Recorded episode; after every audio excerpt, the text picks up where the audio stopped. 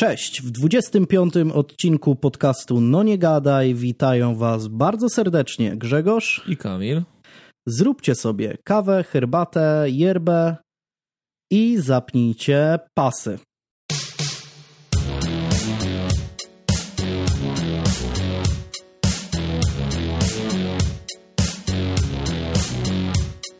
Wow, 25 odcinek. To jest taki już prawie, no taki okrągły, taki można by powiedzieć, no ćwiartkę mamy, mamy za, za sobą.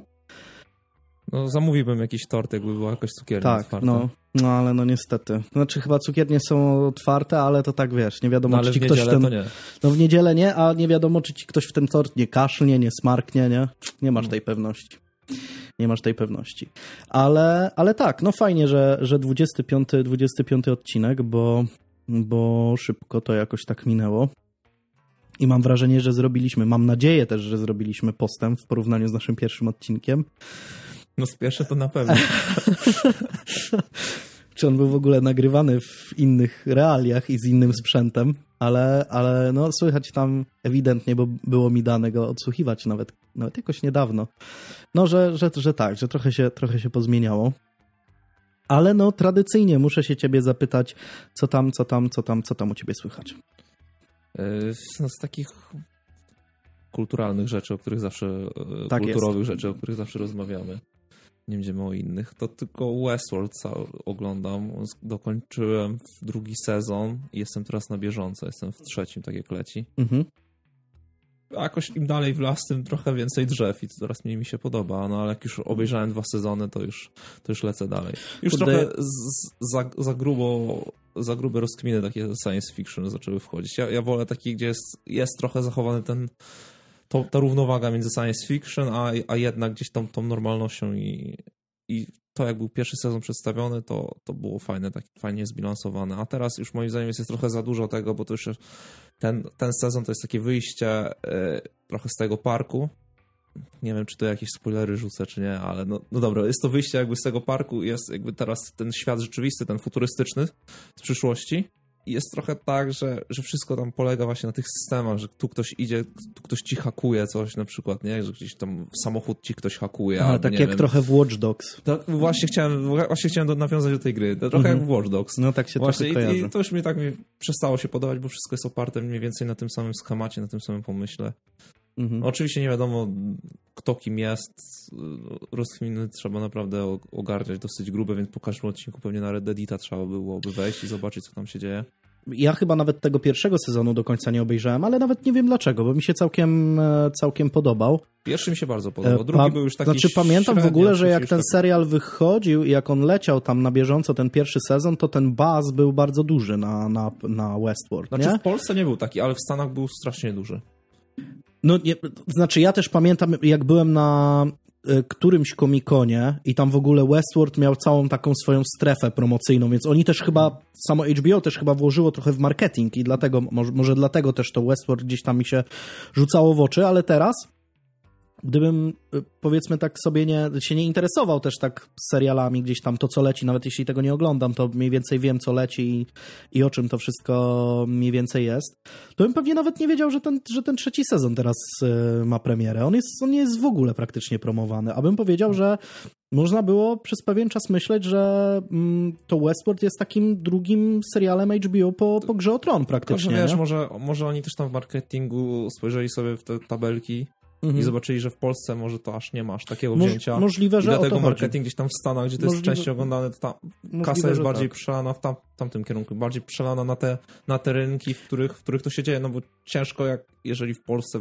powiedzmy mało osób ogląda, to ciężko reklamować trzeci sezon. No, Ale wiesz, też trochę, też trochę śledzę i... jakichś tam mediów takich y, zagranicznych, amerykańskich między innymi i mam wrażenie, że tam też jest mniejszy, po, po prostu widocznie, nie wiem, doszli do wniosku, że promowanie tego no, nie, nie jest już aż tak, e, przynajmniej takie na szeroką skalę promowanie tego nie jest, Może to nie jest, już takiego to jest większego trochę też tak, że jak ktoś, już ktoś oglądał pierwszy, gdzieś oglądał drugi, to z automatu ogląda trzeci. No w sumie tak. A ciężko znaleźć pewnie tych widzów, którzy dopiero na trzecim sezonie sobie zawieszą oko i powiedzą, dobra, coś fajnego, zacznę od początku. Mhm. Ale mam wrażenie na przykład, że z Grą o Tron było trochę tak, że ludzie, że większość ludzi wskoczyła dopiero, dopiero gdzieś później. tam nie wiem, na trzecim sezonie bym powiedział.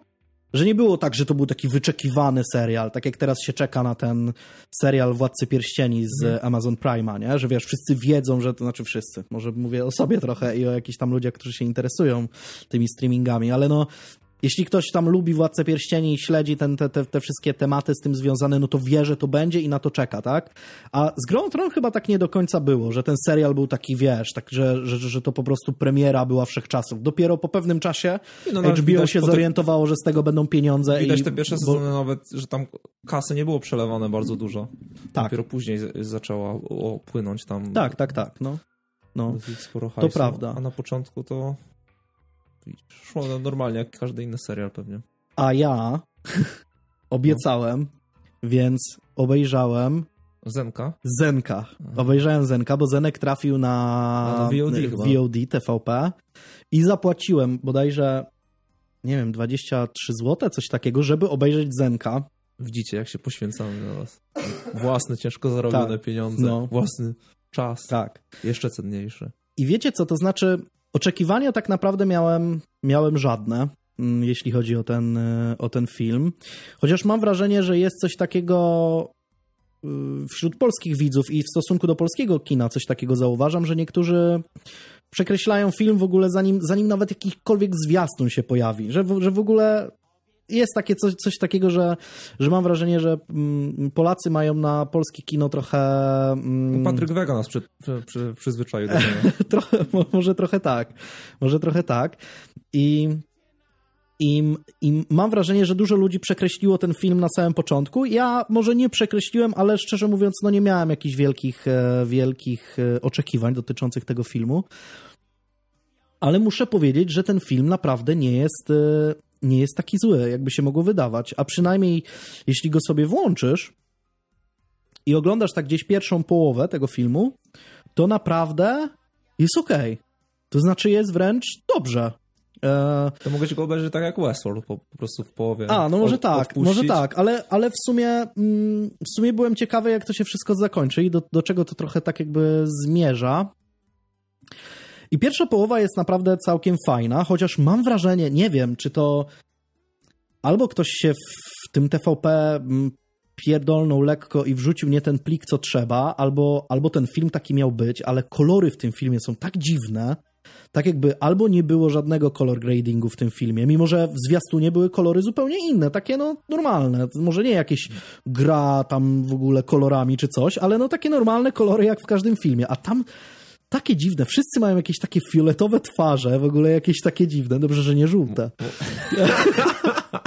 może, jak, I tak. może jak w Wiedźminie Trójce taki downgrade musieli wprowadzić. Bo no, ale właśnie tam jest, tam jest, tam te kolory są tak gówniane, że nie wiem, co tam się wydarzyło. Nie wiem, jak ten film wyglądał w kinie. Może on na VOD tylko tak wygląda, ale wygląda, kolorystycznie wygląda beznadziejnie. Ale jeśli chodzi o samą fabułę, to w tym pierwszym e, segmencie, gdzie, który pokazuje tę młodość Zenka, który ten segment jest dość długi, bo można by pomyśleć, że no, kogo obchodzi to, jak Zenek miał tam, nie wiem, 16 lat, czy tam ile.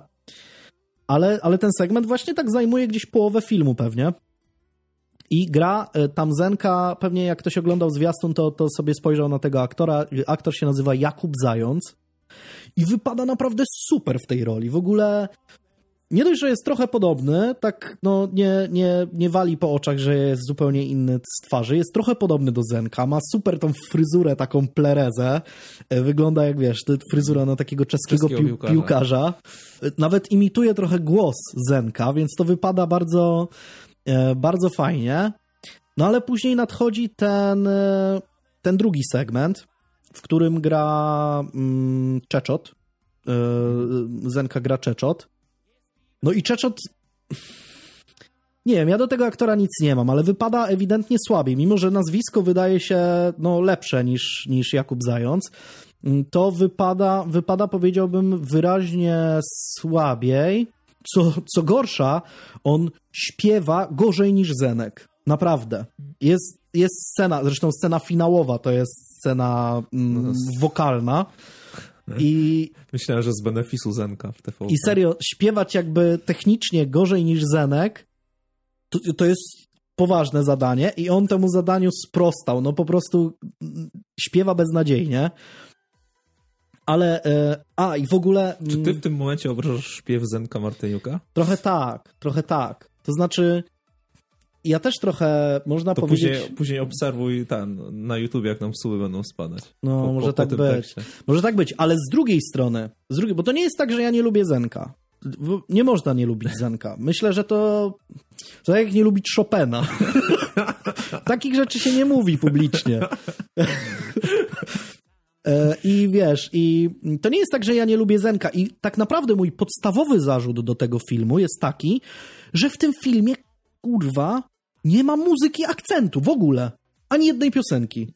Jeśli idziesz nie, starczyło, nie starczyło hajsu na, ten, na licencję. Ale przecież podobno Zenek brał udział w realizacji tego filmu. To co, to nie dał im w prezencie? Macie te dwa Bo... kawałki, se tam, niech se zaśpiewają chłopaki. Oni, mam wrażenie, że to znaczy to było wręcz bijące po oczach, że na przykład marketing się opierał na to znaczy był, był inspirowany, delikatnie mówiąc, e, filmem Bohemian Rhapsody, nie? Widziałeś ten film?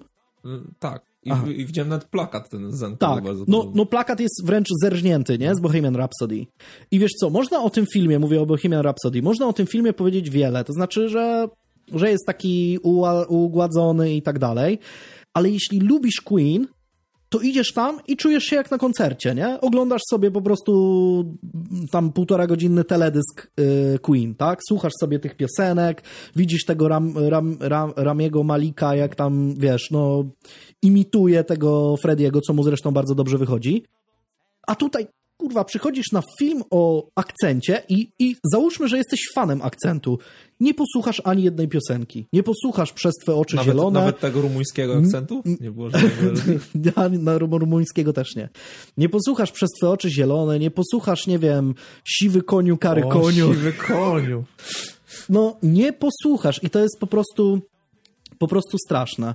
I, I to jest mój podstawowy, podstawowy problem. A druga rzecz, którą robią twórcy tego filmu, moim zdaniem, co jest tragiczne, to dodawanie rzeczy, które się w ogóle nie wydarzyły w, w życiorysie Zenka.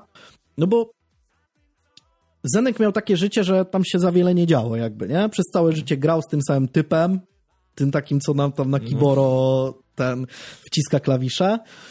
E, całe życie grał z tym samym typem, cały czas, całe życie był z tą samą jedną żoną swoją, e, jak Danusią. E, niewiele tam się działo i tak dalej, a oni wrzucają po to, żeby dodać jakiegoś dramatyzmu, wrzucają wątek na przykład porwania, porwania syna Zenka, który w ogóle nie miał miejsca. I w tym segmencie, gdzie jest to porwanie tego, tego syna, to po prostu odpala się w ogóle tak, jakby wszedł jakiś w ogóle człowiek z zupełnie innej parady i zaczął robić ten film, nie? I tam jest po prostu Zenek pierwsza krew, nie? Zenek nagle jest to takim gangusem, wiesz, wsiada do Mercedesa, jedzie po tego syna, sam nie dzwoni na policję, policja to nie dla niego, jak rodzina Soprano, kurwa, jakaś, czy coś, nie? I, I dzieje się tam taki cyrk, prawie jak po prostu, wiesz, jak masz e, Kong kontra Godzilla, to tam jest Zenek kontra Cyganie, bo tam Cyganie są takimi e, wilenami tego filmu, nie? Cyrk na kółkach. I, I to mi się nie podoba. Ale jest tam jakiś król cyganów? Jest taki ważny. Je, jest boss. Wiesz, kto jest? Wasyl? Don Wasyl. Tak. Don Wasyl. To jemu pewnie całe, całe te pieniądze zapłacili i dlatego nie starczyło na muzykę A, Zenka. No, no tak. Ale muzyki do Wasyla nie było. Mm, nie, chyba. Znaczy, nie, coś tam, coś tam śpiewają, tak przy ognisku coś tam jest taka scena, że coś śpiewają, ale nie wiem, czy to Dona Wasyla, bo przepraszam, nie jestem, yes. nie jestem ekspertem ja tutaj od, od romskiej muzyki, nie jestem, nie jestem, e, nie, nie jestem ekspertem. Ale no, film, szczerze mówiąc, gdyby oni poszli w tę stronę y, tego ukazania tych realiów, takiego PRL-u, i to jest fajne, i to mi się podoba. Te filmy w ogóle takie trochę jak y, Yuma, nie wiem, czy widziałeś ten film mm. Yuma, albo Disco Polo, właśnie też pokazujący te, te trochę te realia PRL-u, takie trochę podkręcone. To jest fajne, to jest super. Ten Zenek sobie tam chodzi po tej podlaskiej wsi. On, on tam mówi, że wiesz, on chce ludziom sprawiać przyjemność swoją muzyką, on nie chce być tam żadną gwiazdą, on jest takim chłopkiem z tego Podlasia i on by... To właśnie tak miało wyglądać i tak powinno wyglądać, nie? A tam w ogóle nagle, wiesz, Zenek kontra Cyganie, w ogóle Zenek Gangus, wiesz, w garniturze, jeszcze tylko do, do, dobrze, że... Zamiast Thompsona gitara. Tak, albo jak wiesz, Tony Montana, you fuck Yo. with me, you fuck with the best, nie? Say hello to my To w ogóle cyrk, cyrk, cyrk. Spieprzyli ten film, a naprawdę, gdyby nie to, gdyby nie to, to byłoby naprawdę fajnie. A w ogóle tam jest takim y, momentem zwrotnym całego filmu, tak jak w Bohemian Rhapsody jest ten koncert Live 8 na Wembley, to tam jest jakiś koncert w Ostrudzie randomowy, nie? Jest tak gówniany w ogóle. Straszne. To znaczy, jeśli ktoś jest z Ostrudy, to przepraszam, może to był jakiś super koncert, ale na tym filmie wygląda beznadziejnie i, i szkoda trochę. Szkoda tego filmu, bo... Ostruda raczej się z reggae koncertowy. Ale w Ostrudzie też jest taki duży koncert disco, disco, i disco polo też. też. I disco polo też co roku. Disco polo też co roku. E, nawet ta Polo TV, taka telewizja robi tam co roku tak, i to tak wygląda fest. A na tym filmie wygląda jakby to był w ogóle jakiś koncert, wiesz, na Dniu Ziemniaka. Pamię, pamiętam kiedyś jak jechałem do Białego Stoku, to y, po drodze już mi nie łączyły takie te radia, powiedzmy, komercyjne najbardziej, to samo disco polo leciało. No, radyjku. wiadomo, wiadomo. Już tak gdzieś w armińsko-mazurskie, jak już się wjechało, to już... Wiadomo. I gdyby, oni, i gdyby oni naprawdę zrobili taki film, że ten Zenek by tam sobie chodził, by sobie śpiewał, by cieszył ludzi, tak? By sobie był tym Zenkiem, jakim, jakim jest w rzeczywistości i byś mógł sobie posłuchać te, tych wszystkich jego szlagierów, tak? To, że on tam sobie siedzi pewnie na kiblu i pisze te piosenki, tak? I to by było super, tak? No nie byłoby żadnego dramatyzmu, żadnego wielkiego konfliktu, ale byś wiedział, że taki jest Zenek, no takie było jego życie, więc zrobili film o Zenku, wszystko, tak? Mogłeś sobie chociaż posłuchać, potupać nóżką do, do, do piosenek. Ale spartaczyli ten film zupełnie, no spartaczyli. Dodali jakieś gówna w ogóle bez sensu i, i szkoda, i szkoda. Obiecałem, że będę, że powiem o Zenku, wyrażę swoją opinię na temat Zenka, więc ją, więc ją wyrażam. Warto zobaczyć, Warto zobaczyć, bo ten pierwszy segment jest fajny. Dla Jakuba Zająca naprawdę wielkie brawa, bo, bo facet widać, że się przyłożył do sceny. Dla Czeczota trochę mniejsze. Ale no niestety ten drugi segment to jest no, na poziomie pamiętników z wakacji albo jakiegoś, wiesz, yy, ukrytej prawdy czy czegoś. No wygląda to beznadziejnie, beznadziejnie. A szkoda, a szkoda, bo, bo, bo widać, że ktoś miał jakiś pomysł, a nie wiem, czy później ktoś przeczytał ten scenariusz i powiedział, ej, nie, no kurde, no nie może być tak, że Zenek taki fajny, no. Jest też motyw tak. jego Słuchaj, alkoholizmu. W barwach szczęścia się więcej dzieje. Tak, no. I, i, I źle. I mi się to nie podoba. Wolałbym taki, byłby taki feel good movie, nie? Że on sobie tam, wiesz, tam sobie rozwija tę karierę z tą swoją Danusią tam jest, śpiewa jej piosenki i, i git, nie? I fajnie. Ale no nie. Widocznie, widocznie no ktoś miał na to inny pomysł, ale pomysł był totalnie beznadziejny. Coś, jakieś jeszcze rzeczy, czy przechodzimy do... Możemy przejść. Przechodzimy do konkretów. żadnych pomysłów. No dobra, to w takim razie przechodzimy do spraw kryminalnych.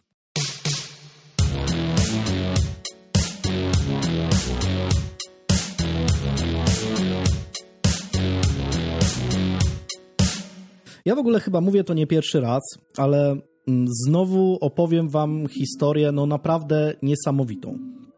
Możecie mi wierzyć. I to jest właśnie taka historia, że gdyby nakręcić na jej podstawie jakiś film oparty w 100% na faktach, mm, dokładny w każdym calu, że nawet rozmiary butów aktorów w nim grających byłyby takie same jak tych autentycznych postaci, to po seansie powiedzielibyście, że to po prostu nie mogło się wydarzyć. Że no nie i koniec. Kurwa, no nie. No po prostu kurwa, no nie. Boże, czy ty to widzisz? Myślę nawet, że mm, Anita Lipnicka, która w swojej mm, piosence pozwoliła sobie na takie odważne słowa, że wszystko się może zdarzyć, gdy głowa pełna tak. marzeń. Słuchając akurat tej historii, no mogłaby się złapać za głowę z niedowierzania. John Darwin, źle, tak się nie wypowiada jego nazwiska. John Darwin urodził się 14 sierpnia 1000... Jeszcze raz. John Darwin urodził się... Później będę miał Andrzej Pietrzak. Andrzej Gołara. John Darwin urodził się 14 sierpnia 1950 roku w Hartlepool w hrabstwie Durham. Bardzo możliwe, że to miasto nikomu nic nie mówi. Od takie 90-tysięczne miasteczko portowe na północnym wschodzie Anglii. Jeśli ktoś słucha heavy metalu, to pewnie serduszko mu trochę mocniej zabije. Jeśli dowie się ode mnie, że właśnie stamtąd pochodzi Yannick Gers, czyli jeden z trzech gitarzystów nieśmiertelnego Iron Maiden. Większość swojego życia John Darwin spędza bez większych fajerwerków. Studiuje biologię i chemię. E, w tym czasie też nawiązuje, nawiązuje relacje z młodszą o dwa lata 16-letnią dziewczyną, która pracuje w weekendy w sklepie niedaleko jego rodzinnego domu. Co prawda znali się już przelotnie wcześniej, bo chłopak kojarzy ją ze szkolnego autobusu, którym jeździł do szkoły podstawowej i już wtedy wpadła mu w oko. Na początku Ann Stevenson, bo tak nazywa się obiekt jego westchnień, udaje się zbywać chłopaka. Przez długi czas nie ma ochoty na jakieś randkowanie. A dopiero 4 lata później zgadza się z nim pójść na kręgle. Nie idą zresztą sami, ale z jeszcze jedną parą. No, dość uparty zalotnik, skoro 4 lata do niej podbijał, ale no, zobaczysz, że się udało. Gdy Ann e, bliżej poznaje Johna, ten zaczyna coraz bardziej zdobywać jej względy. Chłopak imponuje jej wyższym wykształceniem, ambicjami i poczuciem humoru. Spotykają się coraz częściej, chodzą sobie za rączkę po plaży, patrzą sobie głęboko w oczy, aż w końcu mm, John po kilku wspólnie wypitych drinkach w pobliskim pubie oświadcza się dziewczynie, a ta przyjmuje oświadczyny. Stają na ślubnym kobiercu 22 grudnia 1973 roku, od razu po uroczystości zostają odwiezieni na lotnisko w Newcastle, gdzie mm, udają, skąd udają się w podróż poślubną na Majorkę. Po powrocie z wycieczki kupują i wprowadzają się do domu we wsi Leadgate, odległej od Hartlepool o jakieś 50 kilometrów. Pomimo tego, że Anne ma pewne obawy co do tak dużych wydatków już na samym początku ich małżeństwa, John ani trochę nie podziela jej zdania. Twierdzi, że pieniądze to żaden problem. Ewidentnie ma potrzebę imponowania zamożnością, co prawdopodobnie spowodowane jest kompleksem pochodzenia z robotniczej rodziny. Pewnego razu będę milionerem, ma w zwyczaju mówić, z zabójczą pewnością siebie. Lubi też dzielić się swoją filozofią biznesową. E, swoje optymistyczne podejście do finansów często tłumaczy słowami: musisz spekulować, żeby akumulować. Nikt nawet nie śmie się sprzeciwiać. N także. Została wychowana w staroświeckim stylu. W jej mniemaniu kobieta w małżeństwie powinna być w cieniu, a kwestie takie jak finanse powinna pozostawić małżonkowi. W tym samym czasie John jest nauczycielem nauk przyrodniczych i matematyki w szkole, a Anne pracuje jako sekretarka. Kobieta przerywa pracę dopiero, gdy dwa lata później na świat przychodzi ich pierwszy syn Mark. E, wtedy poświęca się w pełni wychowywaniu dziecka. Dwa lata po Marku rodzi się drugi syn e, Darwinów, Anthony. Piękne w ogóle połączenie imion, bo gdyby urodzili się trochę później, to można by podejrzewać e, Johna i Ann o hołd dla tego gościa, co śpiewał z Pitbullem. Mark Anthony, on tym Rain Over Me śpiewał. W, w, w ogóle e, piękna historia po oświadczynach po pijaku, już wszystko tak widzę ładnie. No, piękna historia, piękna, nie? No. Piękna. Taka... O, opyla się oświadczać po pijaku. No, widocznie, widocznie to działa. Może są tutaj no, wśród naszych słuchaczy tacy, którzy właśnie w taki sposób zawarli swoje związki w jakiś tam sposób. Dopiero 18 lat później John czuje wypalenie zawodowe. Narzeka na to, jak bardzo młodzież jest niezdyscyplinowana i niezainteresowana edukacją, e, a szkoły odchodzą od jakichkolwiek standardów. Jednocześnie uważa, że powinien zarabiać więcej i postanawia zmienić pracę. Przez dwa lata pracuje w Barclays, czyli jednym z największych banków w Wielkiej Brytanii, ale tam też nie jest w pełni usatysfakcjonowany, bo denerwuje go to, że musi wciskać ludziom produkty z oferty banku, które nie są im ani trochę potrzebne. W końcu w 1992 roku, w wieku 42 lat, zostaje zatrudniony w więzieniu Holm House w mieście mm, Stockton-on-Tees. Mam nadzieję, że dobrze to przeczytałem. Jednak ze względu na to, że postawił sobie za cel zostanie milionerem przed pięćdziesiątką, wciąż wymyśla kolejne sposoby na to, żeby ten cel zrealizować. I myślę, że jeśli powiem, że wśród tych pomysłów było na przykład robienie ręcznie malowanych krasnali ogrodowych oraz sprzedawanie ich na targowiskach, a także hodowla ślimaków, to mniej więcej pokaże wam obraz tego, jakim rekinem biznesu był John. Też lepiej by było się przeprowadzić do Wenezueli, gdzie inflacja jest dosyć spora. Wtedy by mógł zostać tak, milionerem. Tak, tak no ale no, chyba nie będzie wielkim zaskoczeniem, że milionerem w ten sposób nie został. W tym czasie mm, do pracy wraca też Anne. Zostaje recepcjonistką w centrum medycznym w mieście Darem, również niedaleko ich miejsca zamieszkania. Po pewnym czasie, w połowie lat 90., John orientuje się, że ani praca w więzieniu, ani malowanie krasnali, a nawet pomysł tak genialny jak hodowla ślimaków nie uczyni z niego Rockefellera i postanawia zmienić strategię na bardziej, powiedziałbym, klasyczną. E, choć trzeba przyznać też, że dość optymistyczną. Mianowicie postanawia zbudować imperium nieruchomościowe. Pierwszy dom małżeństwo Darwinów kupuje w miejscowości Chesterley Street, E, przerabiają ten dom tak, żeby było w nim pięć odrębnych sypialni, które planują wynajmować za niewielkie pieniądze. W przeciągu roku John kupuje 11 kolejnych nieruchomości, również z zamiarem wynajmowania ich. Wszystkie są położone w biednych, niegdyś górniczych wioskach, w których mieszkańcy ledwo wiążą koniec z końcem. John jest zachwycony swoim nowym pomysłem. Znajomym nawet chwali się, że um, kupił jeden z domów za pomocą karty kredytowej w, w atrakcyjnej cenie 6 tysięcy funtów. Jak się jednak okazuje, teoria ma niewiele wspólnego z praktyką. Ten e, pomysł również daleki jest od ideału. Wynajmowanie takiej ilości nieruchomości wiąże się z potrzebą ciągłego doglądania interesu oraz użerania się z najemcami, którzy demolują swoje pokoje, wchodzą w konflikty między sobą i zalegają z czynszem. Niespłacane zadłużenie na kartach kredytowych i coraz większe obciążenia finansowe wynikające z kolejnych kredytów hipotecznych dają się rodzinie we znaki, chociaż John zdaje się tego mm, w ogóle nie zauważać. Połowie roku 2000 dzieli się z żoną planem zakupu kolejnego domu, a właściwie dwóch domów szeregowych połączonych ze sobą drzwiami na każdym z pięter. Są to nieruchomości pod numerami 3 i 4 na ulicy The Cliff. Położone są przy samej plaży w nadmorskiej wsi Seaton Carew, oddalonej od Hartlepool o niecałe 5 km.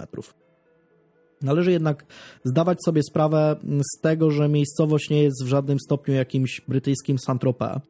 Gdy staniemy na plaży, wystarczy się rozejrzeć. Gdy spojrzymy na północ, widzimy portowe żurawie Hartlepool, i cumujące w porcie statki. A gdy skierujemy wzrok na południe, zobaczymy budynek elektrowni atomowej o dość dyskusyjnej urodzie. Domy, którymi zainteresowany jest John, też nie należą do najpiękniejszych. Zostały wybudowane w 1890 roku i są w marnym stanie. Te niedogodności jednak John, powiedzmy, całkowicie ignoruje. Uważa, że zakup e, nieruchomości będzie kamieniem milowym w jego planie zostania milionerem. I domy w Seaton Carew będą brylantami w ich portfolio. W końcu będzie mógł przejść na emeryturę i pokazać wszystkim, że odniósł sukces. Dom pod numerem czwartym składa się z 13 pokoi, które mają zostać przeznaczone na niskoczynszowe mm, pokoje do wynajęcia, z których planuje uzyskać przychód w wysokości 2000 e, funtów miesięcznie, za to pod numer trzeci małżeństwo ma zamiar się wprowadzić.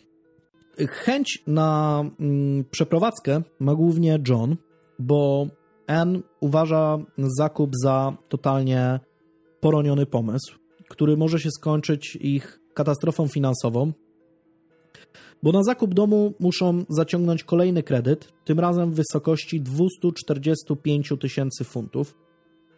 Ponadto kobieta nie ma ochoty przeprowadzać się ze spokojnej wsi do domu szeregowego, którym e, nie mogłaby opędzić się od hałaśliwych lokatorów za ścianą. Zresztą nieruchomość jak na potrzeby ich dwojga jest ogromna, bo synowie nie mieszkają już z nimi, więc jest, jest, jest ich tylko dwoje. John jednak stawia na swoim i 20 grudnia 2000 roku Darwinowie przeprowadzają się do Seaton Carew. Robert Max, pośrednik nieruchomości, który e, sprzedał im budynek, będzie wspominał, że Anne tego dnia była daleka od ekscytacji. Spojrzała na niego i obojętnym głosem powiedziała: Jeśli to nie zadziała, stracimy wszystko. John jednak czuje się totalnie spełniony. E, z dumą stawia na parkingu przed domem swojego granatowego Range Rovera ze spersonalizowanymi tablicami rejestracyjnymi e, B9JRD od John Ronald Darwin. Uważa, że teraz los musi się odmienić i pieniądze w końcu zaczną spływać do jego kieszeni bardzo szerokim strumieniem. Coraz więcej też angażuje się w grę na giełdzie, chcąc jeszcze bardziej dynamicznie pomnażać swoje środki w myśl swojej zasady spekuluj i akumuluj. Rzeczywistość jednak wygląda po raz kolejny zupełnie inaczej. Spirala zadłużenia Darwinów z każdym dniem coraz bardziej się nakręca. Plany Johna nie do końca wypalają. Szybko wchodzi w konflikt z najemcami z domu pod numerem czwartym i w wyniku tego ilość chętnych na wynajem jest coraz mniejsza. Ponadto mężczyzna narobił długów na 64 tysiące na 13 kartach kredytowych i zaciągnął kilka wysoko oprocentowanych kredytów, których nie są już w stanie spłacać. Położenie domów przy samym morzu również wymaga przeprowadzania ciągłych prac remontowych, aby utrzymać je w przyzwoitej kondycji, co również generuje niemałe koszty. Anne w swojej książce opowiada, że żołądek wywracał jej się do góry nogami z paniki, gdy tylko listonosz przynosił pocztę albo rozbrzmiewał dźwięk telefonu. Dla Johna przyznaje, przyznanie się do błędu absolutnie nie wchodzi w rachubę. Wtedy po raz pierwszy zresztą wspomina o samobójstwie. Wstyd związany z życiową porażką jest dla niego nie do zniesienia. Na początku 2002 roku dosłownie dni dzielą małżeństwo od bankructwa. John nie wytrzymuje i w czwartek 21 e, marca wychodzi z domu. Jest ciepło ubrany, ma na sobie grubą, czarną, bawełnianą kurtkę, dżinsy oraz wełnianą czapkę. W jednej ręce niesie czerwony kajak. Kilka osób widzi go, gdy przechodzi na drugą stronę ulicy, trochę siłuje się z kajakiem, żeby go zwodować, aż w końcu wsiada do niego i odpływa. Nie budzi to jednak większych podejrzeń świadków. Ludzie w Seaton Carew są przyzwyczajeni do zapaleńców uprawiających różnego rodzaju wodne sporty. Być może marzec nie jest idealną porą na popływanie sobie kajakiem, zwłaszcza, że morze jest dość wzburzone, ale nikt nie zwraca na to większej uwagi. John znika za horyzontem. Więzienie Holm House zostało przewidziane na 950 więźniów, a w marcu 2002 roku jest już ich ponad 1000. Braki kadrowe bynajmniej nie pomagają. Prowadzi to też do eskalacji protestów wśród osadzonych, przez co strażnicy nie narzekają na brak obowiązków i stresów, e, stresu w pracy. Więc gdy, więc gdy e, o godzinie 21.30 John nie pojawia się na swojej zmianie, kumple z pracy i przełożeni są mocno wkurzeni i dzwonią do domu Darwinów. W tym czasie Ann jest w łazience. Zanim podbiegnie do telefonu, ten przestaje już dzwonić. Wykręca numer 1471, żeby sprawdzić, kto próbował się z nimi skontaktować. I gdy okazuje się, że, telefon z więzie- że to telefon z więzienia, od razu oddzwania. Mówi, że nie wie, gdzie jest John. Informuje też, że jego samochód stoi wciąż przed domem i że zauważyła, że z korytarza z domu zniknął kajak, więc możliwe, że mąż poszedł popływać. Choć przyznaje, że jest to dziwny pomysł, jak na tę porę roku i pogodę. Zgadza się też z sugestią, że powinna zgłosić zaginięcie na policję, co zresztą od razu robi. Mówi przez telefon policyjnemu dyżurnemu, że dostała informację z więzienia, w którym pracuje mąż, że ten nie zjawił się na swoją zmianę i że to nie w jego stylu. Chwilę później w jej domu zjawia się dwóch funkcjonariuszy, którzy wypytują ją o szczegóły. Widzą, że kobieta jest bardzo mocno zdenerwowana sytuacją i co chwilę zerka przez okno, wypatrując męża. Jest im jej żal. Rozmawiają też z kilkoma sąsiadami, którzy potwierdzają, że widzieli, jak John wyszedł z domu z kajakiem i popłynął na południe w stronę ujścia rzeki Tees. Policjanci od razu zdają sobie sprawę z powagi sytuacji. Możliwe, że facetowi coś się stało i w najlepszym wypadku potrzebuje pilnej pomocy. Praktycznie natychmiast zostają wszczęte poszukiwania, które z racji późnej pory na dobre ruszają skoro świt na następny dzień. Wyznaczony zostaje obszar 160 km2, w którym gdzieś musi znajdować się John. W zakrojoną na szeroką skalę akcji zaangażowanych jest 65 ochotników e, i 6 łodzi ratowniczych z RNLI, czyli Royal National Lifeboat Institution.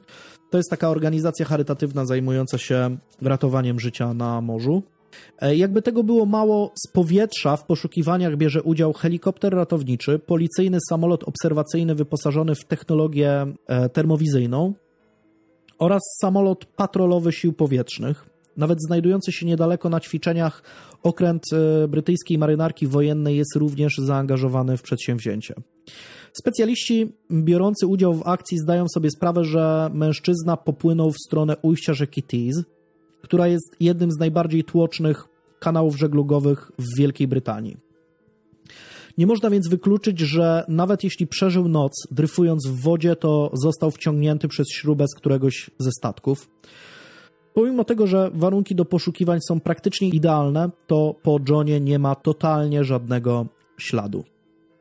Dopiero o godzinie 13.15 ratownicy znajdują w morzu podwójne wiosło w okolicach wsi Nordger, odległej o niecałe 3 km w linii prostej od plaży w Carew, w samym ujściu rzeki Tees. Oprócz tego znaleziska poszukiwania nie przynoszą jednak żadnego efektu. Policja przeszukała też dom Darwinów w poszukiwaniu jakichkolwiek wskazówek, jednak to też nie przyniosło żadnego efektu.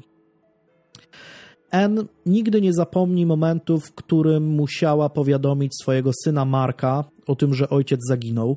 Nie zapomni, jak siedzieli we dwoje w salonie i zanosili się płaczem.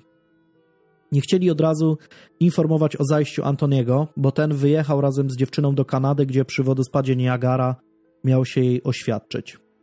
Ann po prostu nie chciała mu zniszczyć planów. Gdy jednak w niedzielę 23 marca poszukiwania wciąż nie przynoszą skutków, Mark postanawia zadzwonić do brata, który od razu przerywa swoją wycieczkę i już następnego dnia jest e, w Seaton Carew. Cztery dni po zniknięciu Johna w poniedziałek 25 marca nad ranem akcja poszukiwawcza zostaje zakończona. Nie ma najmniejszych szans na przeżycie tak długo w wodzie. Poważnie zniszczony kajak Johna zostaje znaleziony dopiero 6 tygodni po jego zaginięciu, również w okolicach Nordger, na plaży nazywanej przez miejscowych Błękitną Laguną. Po raz kolejny ratownicy przeszykują okolice, ale zupełnie nic nie znajdują. Dochodzą do wniosku, że prawdopodobnie kajak Johna musiał zderzyć się z dużo większym statkiem i w wyniku tego zderzenia mężczyzna zmarł lub zatonął po prostu mm, nie radząc sobie w tej sytuacji. Mark i Anthony przeczesują internet w poszukiwaniu informacji w rejestrach osób zaginionych. Wyszukują też wiadomości z okolicy, jakkolwiek wspominające o niezidentyfikowanych zwłokach wyrzuconych przez morze, ale wszystko na marne. Sześć miesięcy po zaginięciu Anne Darwin udzieli wywiadu, w którym powie: Gdy zaginął, nie spałam całymi dniami. To koszmar, który wciąż trwa. Czuję się jak zawieszona w próżni. Ludzie umierają, mają pogrzeby, nagrobek, pozostaje po nich ślad, który przypomina o tym, że żyli. Bez ciała nie wiem, jak mogę pozostawić ślad po życiu Johna. Jedyne, czego pragnę, to pochować jego ciało. To pozwoli mi ruszyć z miejsca. Do pogrzebu jednak nigdy nie dochodzi. W marcu 2003 roku rok po zaginięciu, zostaje wyprawiona symboliczna ceremonia, podczas której kobieta wraz ze swoimi synami w miejscu, gdzie ostatni raz był widziany John, wrzuci do morza płatki róż. Miesiąc później, 10 kwietnia 2003 roku, John zostaje oficjalnie uznany za zmarłego. Zostaje wystawiony akt jego zgonu. Rodzinie łamią się serca, gdy kobieta pojawia się sama na ślubie Antonego we wrześniu tego samego roku. Sąsiedzi też współczują kobiecie. Często widzą, jak ze smutkiem w oczach stoi w oknie i wypatruje swojego zaginionego męża. Co roku zresztą w rocznicę jego zaginięcia Ann idzie na plażę w Seaton Carew i wyrzuca w morze płatki róż. Po kilku latach zdaje się jednak stawać na nogi. nawet jej najbliżsi są zdziwieni, że kobieta nagle odkryła w sobie żyłkę do biznesu. W marcu 2007 roku postanawia bowiem założyć firmę deweloperską o nazwie Jaguar Properties. Co więcej, zakłada ją w Panamie. Czyniąc jednocześnie swoich dwóch synów udziałowcami i dyrektorami zarządzającymi e, w firmie. W tym samym roku decyduje się też sprzedać domy w Sitenkaru oraz pozostałych 13 e, nieruchomości, a za pieniądze z ich sprzedaży kupuje w Panama City w pełni umeblowany apartament za kwotę 97 tysięcy dolarów. 1 grudnia 2007 roku dochodzi jednak do zwrotu akcji w tej historii.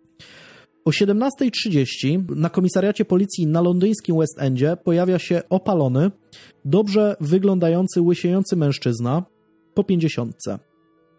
Podchodzi do okienka dyżurnego i mówi drżącym głosem: Myślę, że mogę być osobą zaginioną. Nazywam się John Darwin, jestem z Seaton Carew. Jest w stanie podać swoje imię i nazwisko, datę urodzenia i miejsce zamieszkania oraz kilka innych danych personalnych. Twierdzi, że nie wie skąd przyszedł i jak dotarł na posterunek. Mężczyzna jest też przekonany, że jest czerwiec, pomimo tego, że jest grudzień, i jest zdziwiony świątecznymi dekoracjami na ulicach. Policjant szybko orientuje się, że sprawa no jest dość grubawa i robi rozeznanie. Dość szybko orientując się, że John Darwin Seaton Carew nie jest osobą zaginioną, ale martwą. Mężczyzna nie ma przy sobie żadnego dokumentu, więc potwierdzenie jego tożsamości nie jest takie proste. Ma ze sobą jedynie portfel e, ze 140 funtami i kółko z kilkoma kluczami. Twierdzi zresztą, że nie wie, do czego są te klucze. Twierdzi też, że ostatnie wydarzenie, które pamięta, to rodzinny wyjazd do Norwegii, który miał miejsce w 2000 roku. W tym czasie Mark bawi się na weselu swoich znajomych w południowej części Londynu. Jest godzina 21, impreza trwa w najlepsze. Ledwo słyszy dźwięk dzwonka komórki, ale odbiera. Dzwoni inspektor dyżurny policji z Hartlepool, który twierdzi, że na posterunku w Londynie pojawił się kilka godzin temu facet podający się za jego własnego, zmarłego przed ponad pięcioma laty ojca. I pomimo tego, że ma zaniki pamięci, jest całkowicie pewien, że jest ojcem Marka i Antoniego Darwinów. No jestem w stanie sobie wyobrazić, że głowa chłopaka była bliska eksplozji. Mark udaje się wraz z, z bratem na posterunek, będąc przekonanym, że jest to jakieś totalne nieporozumienie ale gdy staje oko w oko z mężczyzną, nie ma żadnych wątpliwości, że jest to jego ojciec. Wyglądający co prawda trochę starzej, mający mniej włosów na głowie i zauważalnie chudszy, ale niezaprzeczalnie człowiek stojący przed nim to John Darwin, jego własny ojciec. Gdy Anne również dowiaduje się, że jej mąż cudownie zmartwychwstał, nie kryje emocji i od razu organizuje swój powrót z Panamy, by spotkać się z mężem. Udziela mediom wywiadu, w którym mówi: to moment, o który zawsze się modliłam. Musiał mieć wypadek podczas pływania kajakiem, być może uderzył się w głowę. Jednak cztery dni później, 5 grudnia 2007 roku, dochodzi do kolejnego zwrotu akcji w tej historii. John Darwin zostaje aresztowany w związku z zarzutem oszustwa, a dokładniej wyłudzenia pieniędzy z polisy na życie oraz oszustwa w celu otrzymania paszportu. Gdy Anne wraca do Anglii, by zobaczyć się z mężem, również trafia do paki i zostaje jej postawionych sześć za zarzutów oszustwa i dziewięć zarzutów zarządzania mieniem przestępczym. Dlaczego? Co się stało? Już wam mówię. Cofnijmy się do marca 2002 roku. Spirala zadłużenia Darwinów jest nakręcona do granic niemożliwości. John wielokrotnie wspomina o samobójstwie. Twierdzi, że jeśli zniknąłby z powierzchni Ziemi, wszystkie ich problemy by zniknęły. W końcu wpada na pomysł, że może zniknąć, jednak nie umierając. Muszę zrobić Reggie'ego Perina, mówi pewnego dnia John. Każdy Brytyjczyk żyjący w latach 70. od razu wiedziałby o co chodzi. Reggie Perrin to główny bohater popularnego serialu BBC, który zostawia na plaży swoje ubrania i znika, by sfingować swoje własne samobójstwo. John jednak wie, że w wypadku samobójstwa jego polisa na życie byłaby nic nie warta. Postanawia, postanawia więc zniknąć w inny sposób. 21 marca John wsiada do kajaku, przepływa niecałe 3 km i dobija do Piersu Nordger przy samym ujściu rzeki Tees. Tam ukrywa się przez jakiś czas, aż około godziny 19 na parking nieopodal podjeżdża Anne Darwin, która zabiera go z tego miejsca. Mężczyzna umyślnie uszkadza kajak, wkłada do niego kilka kamieni i ten szybko nabiera wody. Do morza wrzuca też wiosło. Stamtąd jadą na stację kolejową w Durham, odległą o jakieś 40 minut jazdy. Stamtąd mężczyzna pociągiem jedzie do Carlisle w hrabstwie Cumbria i w tamtych okolicach spędza 3 tygodnie, aż sprawa przycichnie. Śpi w namiocie i tanich motelach. W tym czasie często kontaktuje się telefonicznie z żoną, wypytując o sytuację. W końcu dzwoni do N i mówi, że dłużej nie może wytrzymać rozłąki i prosi ją, żeby ta po niego przyjechała. W tym czasie John jest już w okolicach Whitehaven na zachodnim wybrzeżu Anglii. Kobieta wsiada w samochód i jedzie 200 km na drugi koniec kraju po męża. E, wracają razem do Seaton Carew i ten z powrotem mieszka u siebie w domu. Większość dnia spędza normalnie z żoną pod numerem trzecim, a gdy jest taka potrzeba, ukrywa się na strychu w piwnicy lub w którymś z pustych pokoi pod numerem czwartym. W jednej z szaf w sypialni zresztą jest ukryte przejście, które pozwala mu niezauważonym przechodzić między budynkami. Co straszne, przez cały czas synowie Darwinów nie mają zielonego pojęcia o tym, że ojciec żyje. Oczywiście aż do momentu, gdy 5,5 roku po swoim zaginięciu pojawia się na posterunku policji w Londynie. Ci nie zdają sobie sprawy, że ojciec patrzył na nich przez okno na strychu, gdy ci razem z matką wyprawiali mu symboliczny pogrzeb, wrzucając płatki róż do morza. Anthony nie ma też zielonego pojęcia, że John przygotowywał własnoręcznie w domowym zaciszu elementy wystroju sali na jego własne wesele. Darwin jest do tego stopnia bezczelny, że już miesiąc po swoim zaginięciu wychodzi e, w Seaton Carew na spacery, Pracuje na rusztowaniu przy domu, malując elewacje i dokonując drobnych napraw. Co prawda zapuścił brodę i dla niepoznaki porusza się o lasce, ale już na pierwszy rzut oka można go bez trudu rozpoznać. Raz nawet gdy przechadza się po okolicy, zostaje rozpoznany przez jednego z najemców. Ten pyta się go, czy przypadkiem nie jesteś uznany za zmarłego? A Darwin odpowiada mu, nie mów nikomu.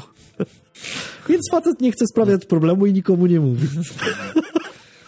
No, to jest lojalność. To mi się podoba. Wyobrażasz sobie, jakbyś idziesz sobie gdzieś, nie wiem, po Bydgoszczy i Elvis Presley idzie, taki, nie wiem, doklejonymi wąsami i mówisz, Elvis to ty? A on, don't tell anyone. I ty, no nie chcesz problemów robić Elvisowi, no, no dobra. Takie okulary czasami były, nie? Z takim tym wielkim nosem. Tak, no, no, no, i w takim idzie dla niepoznaki. No właśnie. No okej, okay, no nie chciał robić problemu, nikomu nie powiedział. Gdy John nie może wychodzić z domu, całymi dniami przesiaduje przed komputerem, grając w grę MMORPG pod tytułem EverQuest. Nie znam tej gry, ale z tego co czytałem, e, John grał druidem.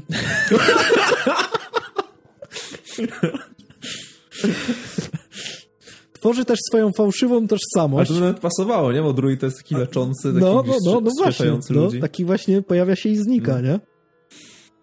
Tworzy też swoją fałszywą tożsamość. Od tego czasu jest Johnem Jonesem.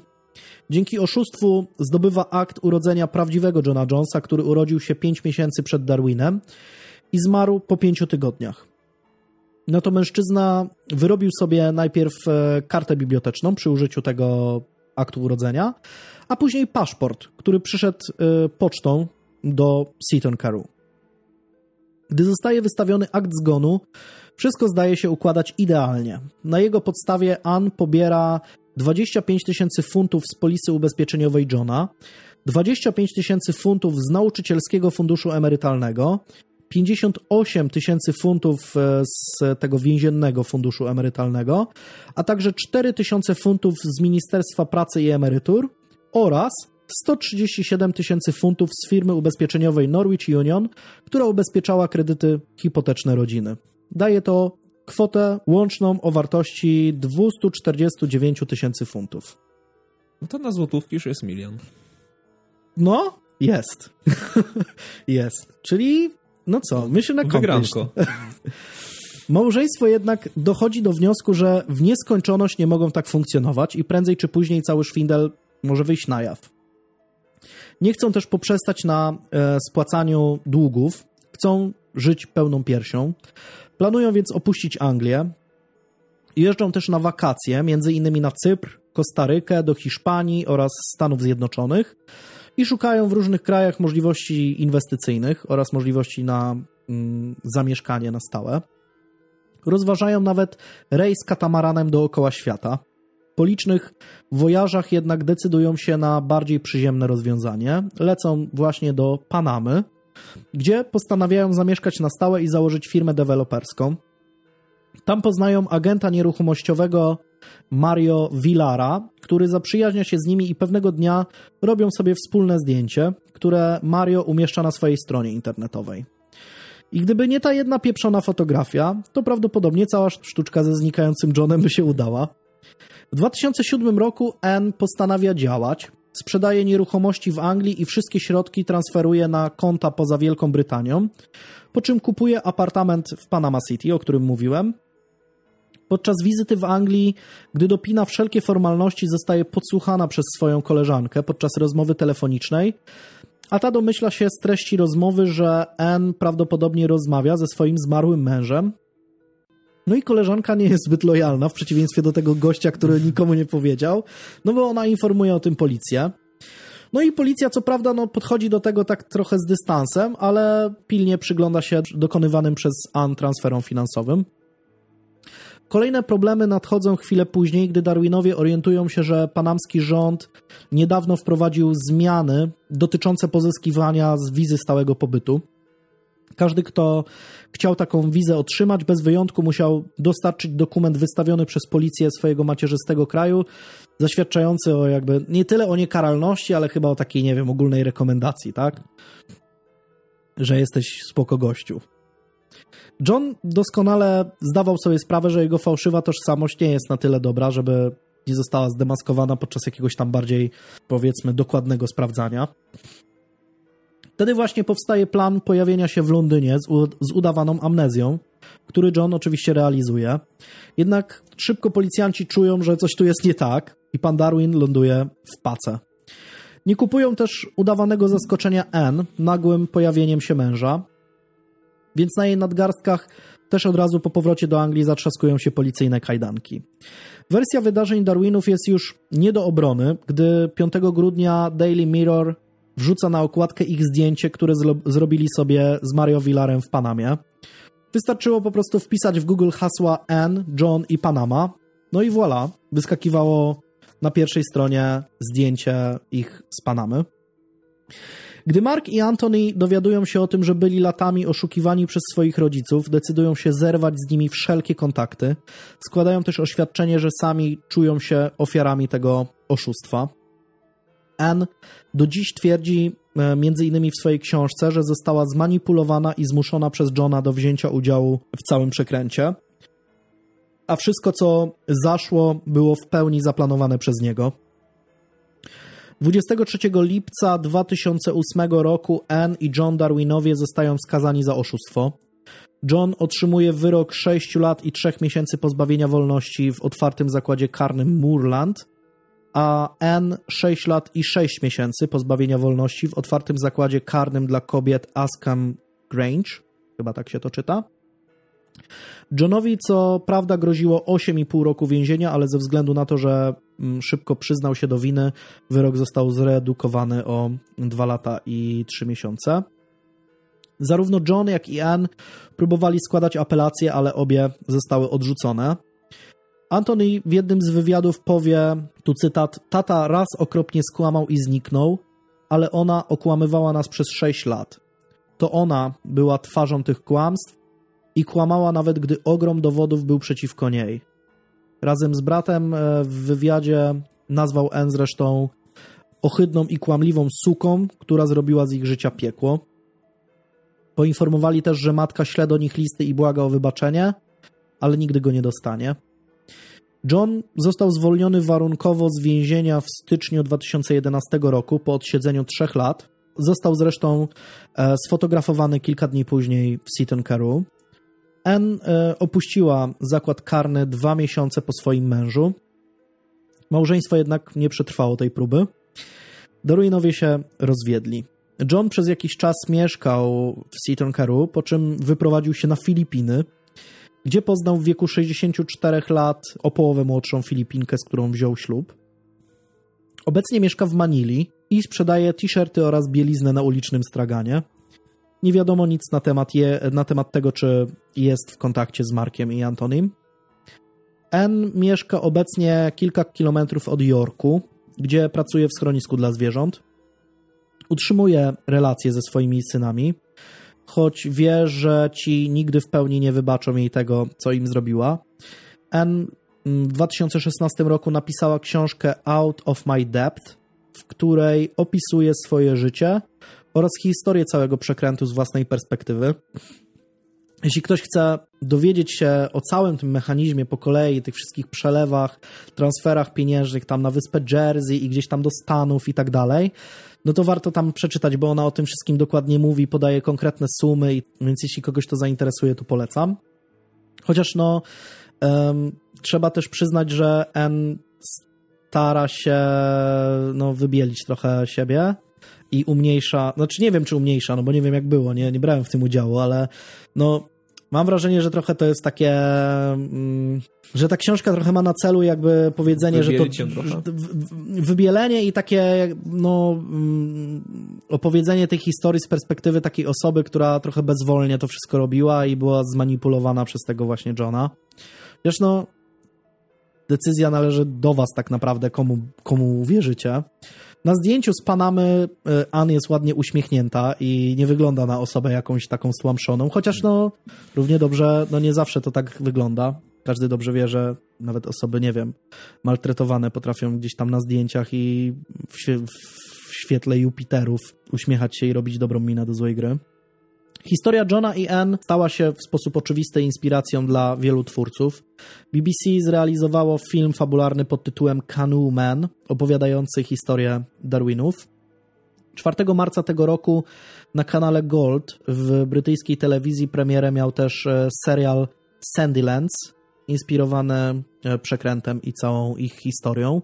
E, wielu też pisarzy jakichś takich kryminałów, tego typu rzeczy nie ukrywa też swoich inspiracji mm, tą historią, co zresztą jest tam, mm, no ja nie czytałem tych wszystkich książek, ale między innymi na Wikipedii jest taki wpis, że, że wielu pisarzy i tam są oni wymienieni dokładnie o jakie książki chodzi, to tam jest powiedziane, że oni nawet dedykują Darwinom swoją książkę, więc e, więc widocznie no, ona w jakiś sposób, w sposób jakiś tam wpłynęła. I to by było wszystko.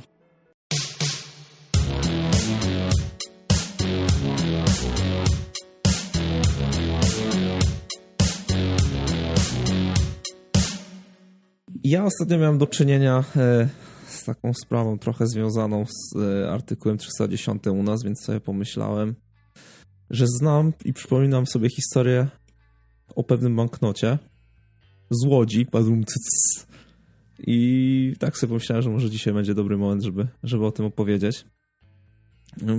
Podobno mm, jeszcze w latach 70.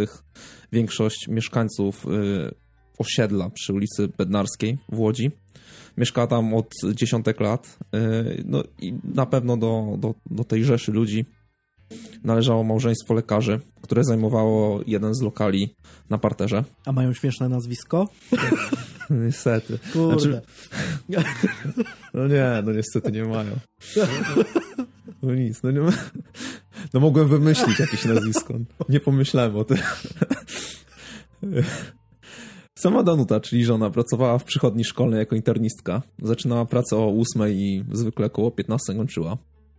Jej mąż Henryk był lekarzem ginekologiem i pracował w spółdzielni lekarskiej. W dwóch przychodniach, dwóch przychodniach właśnie tej spółdzielni lekarskiej, a do tego prowadził prywatną praktykę lekarską u siebie w domu.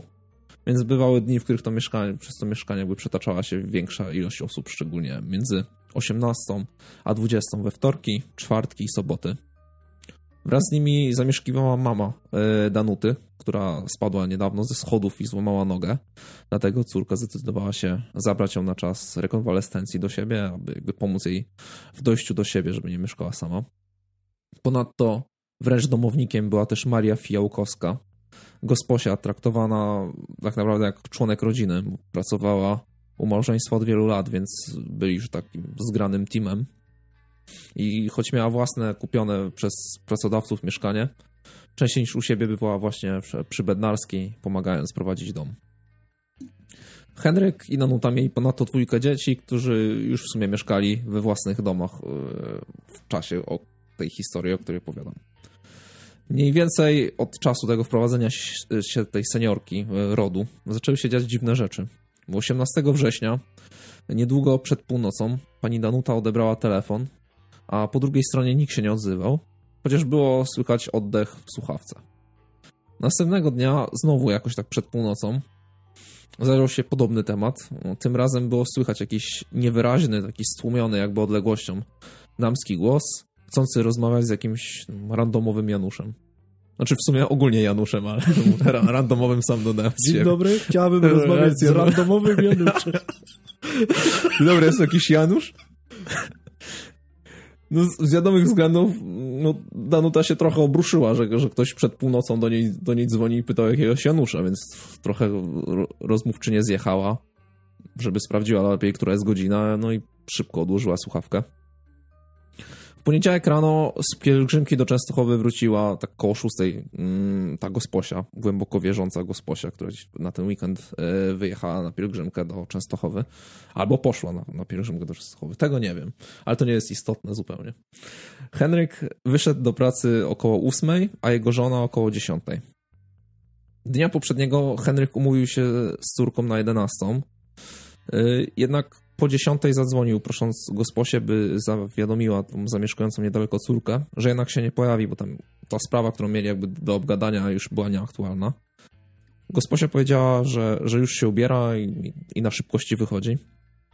Między 10.35 a 10.40 Henryk znowu zadzwonił do mieszkania, jednak telefon już był cały czas zajęty.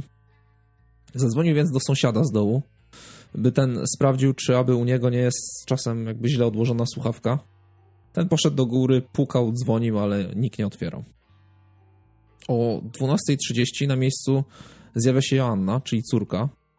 Ta dzwoni kilka razy, jednak znowu nikt nie otwiera. Pomyślała więc, że gosposia wyszła na, na, na zakupy, na zaksy, a, a babcia nie może wstać sama z łóżka, bo miała tą, tą złamaną nogę. No wróciła więc na lecie do siebie. Sąsiad podobno ponownie jakby wbił do mieszkania, gdzieś tam zapukać koło 13 i tak samo, tak samo była cisza. Telefon także był ciągle zajęty. Około godziny 13.40 do domu wróciła Danuta. Nikt jej nie otworzył. Zeszła na dół mm, i krzyczała do matki, licząc, że, że ta usłyszy i da znać tej gospodyni, która tam miała problemy ze słuchem. Y, nic to nie dało. Poszła znowu pod drzwi. Yy, i nagle usłyszała, że w drzwi jakby drapie pies. Oparła się i drzwi się same uchyliły. Ona jakby się spodziewała, że te drzwi są zamknięte. One tak naprawdę nie były, były otwarte, tylko nie były otwarte na oścież. Mhm. Nie miały jak, jak, jakiegoś zamka. Po prostu trzeba było, wystarczyło klamkę nacisnąć, no ale jak ktoś ma tyle lat gosposie, no to, to ciężko no. wymagać od niego, że no, no, no, no, naciskał klamkę. Otwieranie drzwi to jest, wiesz, urągające. No, tak. Zwłaszcza lekarzowi, czy jakiejś takiej osobie na poziomie. No dokładnie. Chwilę później, tak naprawdę w tym momencie, w którym e, wracała Danuta, to też wracał e, Henryk z pracy. Już był gdzieś tam na klatce i usłyszał przerażający krzyk e, żony. Pobiegł na górę. Drzwi mieszkania były otwarte, unosił się zapach spalenizny, a słuchawka leżała koło telefonu. Na kuchence stał garnek z przypalonym mięsem. Na podłodze leżały zwłoki 64-letniej Marii Fijałkowskiej, czyli tej gospodyni, więc pielgrzymka nic nie dała. W sypialni na łóżku leżały zwłoki teściowej, teściowej Henryka, z zadzierzgniętym na szyi sznurem. Drzwi balkonowe były otwarte, szafy i szuflady pootwierane, a ubrania wyrzucone na podłogę. A gosposia nie miała takich yy, wyraźnych Yy, też uduszenia, nie? A też uduszenia. Tak. Znaczy było to widoczne, tak? Tak. Miała też jakieś tam... Znaczy, yy, Sznur był nie tylko u teściowej. faktów. Tak, nie uprzedzajmy faktów. Dobra. No dobra, uprzedzę, jak już tak rozpocząłeś. Tym, y, jedna i druga zostały uduszone tym samym sznurem, tylko sznur został na teściowej, bo pierwsza została mm, uduszona na gosposia. Y, oględziny rozpoczęto dość szybko, bo już tak jakoś koło 14. W drzwiach z wizjerem znajdowały się cztery nieuszkodzone zamki w pozycji otwartej. Na podłodze w przedpokoju stały dwa chromowane pudła z narzędziami lekarskimi, które powinny się w sumie znajdować w gabinecie. Na szybie w drzwiach od kuchni znaleziono dwa odciski linii papilarnych. No jako, że mamy do czynienia z łodzią, no nie mogło zabraknąć nadgryzionego jabłka i słoika z niedopitym zsiadłym mlekiem. O, proszę. No tak, ładne jakieś jabłco, fajne z siadłym mlekiem, no to tak. trzeba było skosztować. Na podłodze w kuchni odkryto pleciony z żyłki nylonowej sznurek o długości 172 cm. W pokoju, gdzie leżała teściowa e, Henryka, czyli pani Stanisława Sobierańska, e, panował wielki bałagan. Wśród kłębowiska powyrzucanej z szaf odzieży znaleziono dwa kluczyki na metalowym kółku i otwartą kasetkę z biżuterią, a na regale natrafiono na porozrzucane książeczki PKO. Udało się ustalić, iż podczas napadu skradziono 3000 zł, którego Sposia miała schowane i tu możesz zgadnąć gdzie, bo zawsze często rozmawialiśmy o tym, gdzie najczęściej takie starsze osoby chowają w sobie pieniążki. Jak, jakby co to wytnij te pieniążki, się nie, nie, nie e, Chowają e, pod, pod, pod pościelą gdzieś? Aj, to, to był drugi strzał. Pod bielizną A pod bielizną też, no, jak najbardziej. 66 e, tysięcy złotych z kieszeni garnituru Henryka. 400 zł z torebki Stanisławy, 4 banknoty po 100 dolarów, amerykańskich dolarów, 600 marek NRF, 100 marek NRD i 50 centów z wizerunkiem Kennedy'ego, biżuterię, dowody osobiste, wkładki paszportowe, książeczki mieszkaniowe. Jeden ze skradzionych 100-dolarowych banknotów był przedarty i został osobiście przez Henryka sklejony przezroczystą taśmą. I numer tego banknotu nawet sobie specjalnie zapisał e, w kalendarzyku. I był to numer H 02 59 83 35 A. Nadawałby się do tutolotka, co? Tak, jak najbardziej. Jedna z sąsiadek e, doktorstwa Eugenia około godziny 10 była w kuchni. Usłyszała krzyk kobiety dobiegający z mieszkania sąsiadów. Wyszła na balkon, ale nie zobaczyła tak naprawdę niczego szczególnego. Przypomniała sobie, że dzień wcześniej podczas spaceru z psem zauważyła dziwnie zachowującego się mężczyznę. Wpatrywał się w okna bloku. Miał około 175 cm wzrostu i był ubrany w ciemny garnitur. Więc tak naprawdę nie mieli niczego na ten moment. No ale inicjanci nie mieli wątpliwości, że, że z, z, do zabójstwa kobiet y, doszło na tle rabunkowym bo akurat osoby, które tam jakby zamieszkały w tym, w tym, zamieszkiwały w tym lokalu, no uważane były za zamożnych ludzi. Pan Henryk chciał kupić działkę rekreacyjną. Dał nawet w tej sprawie kilka ogłoszeń i za bony PKO mm, kupił Fiata 125P. Nie wiem, o co chodzi z tymi bonami PKO. Czytałem, nie za bardzo ogarniam, jak to, jak to w ogóle działa, te bony PKO w tych czasach, w latach 70. może ktoś, ktoś kojarzy te bony PKO. No, wiem, że były książeczki PKO, takie, coś, takie oszczędnościowe, ale... No nie chcę wymyślać no, to znaczy tak się zastanawiam, ale nie chcę mówić tak znaczy, ja, z głowy, żeby jakiś głupot Tak, no ja, ja, ja też dlatego wolałem, wolałem tego uniknąć. Tak, na logikę sobie coś tam tłumaczę, ale, ale nie jestem pewny. Ale no mimo, że, że nie za wiele milicjanci mieli, to na, na drugi dzień po morderstwie milicja dość szybko otrzymała wiadomość, że, że na górniaku nieznany mężczyzna umożliwił innemu zakup 200 dolarów za 21 tysięcy złotych. Transakcja odbyła się w restauracji Magnolia. Sprzedającemu dolary mężczyźnie towarzyszyła dobrze znana milicji Zofia J. Zofia opowiedziała o zdarzeniu yy, koło hali targowej przy Placu Niepodległości. Spotkała znajomego, Włodka. Rozmawiali, w pewnym momencie podszedł do nich wysoki mężczyzna, taki lekko łysiejący. Włodek go znał i mówił do niego Janek, tak opowiada Zofia. Rozmawiali chwilę i Janek odszedł. Wtedy pojawił się chłopak, który mógł mieć około 20 lat. Powiedział do Włodka, że ma do sprzedania dolary i biżuterię. Włodek nie chciał dolarów, ale akurat wrócił ten Janek i chciał kupić walutę. Chwilę się tam potargowali i odeszli, bo Janek nie miał przy sobie gotówki. Potem spotkali się totalnie gdzieś tam w innym miejscu, a ten młody w tym momencie nie miał dolarów. Także zaprowadził Janka na róg ulicy Sierackiej i Żgowskiej. Tam doszedł do nich jeszcze jeden mężczyzna. Mógł mieć z 30 lat, wysoki, taki dobrze, dobrze zbudowany blondy. Nosił okulary z lekko przyciemnionymi szkłami i ciągle je wkładał i zdejmował. I wszyscy, wszyscy trzej poszli do parku, czy jeszcze z, z, z, totalnie do innego miejsca. I tam dopiero doszło do transakcji. Potem nawet ten blondyn wyjął z kieszeni garść biżuterii, ale jej nikt tak naprawdę nie chciał kupić. Wezwany na, na świadka ten Włodek, Włodzimierz, potwierdził, że transakcja dotyczyła dwóch banknotów. Były to 100 dolarówki, a blondyn w okularach proponował jeszcze 400 marek, ale w tym nie był nikt tak zainteresowany, tak samo jak biżuterią. Kilka dni później o zdarzeniu opowiedział sam Janek, zeznając, że rzeczywiście kupił dwa banknoty, ale jeden już sprzedał w czwartek nieznanemu mężczyźnie. Natomiast drugi posiada do tej pory i może go natychmiast przekazać milicji, jakby nie domagając się żadnej rekompensaty. Był to 100-dolarowy banknot z wizerunkiem Franklina o numerze H025 98 335A, przedarty i sklejony przezroczystą ta taśmą.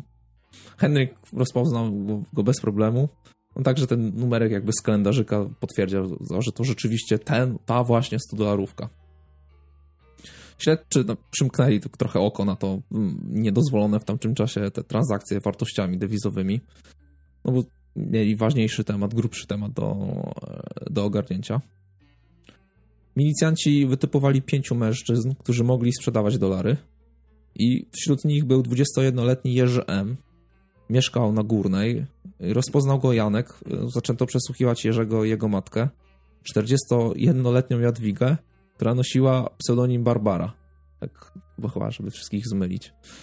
Jadwiga zeznała, że 20 września, koło 15, gdy gotowała obiad, do drzwi zapukała mała dziewczynka, od której dowiedziała się, że na ulicy czeka na nią jakiś mężczyzna.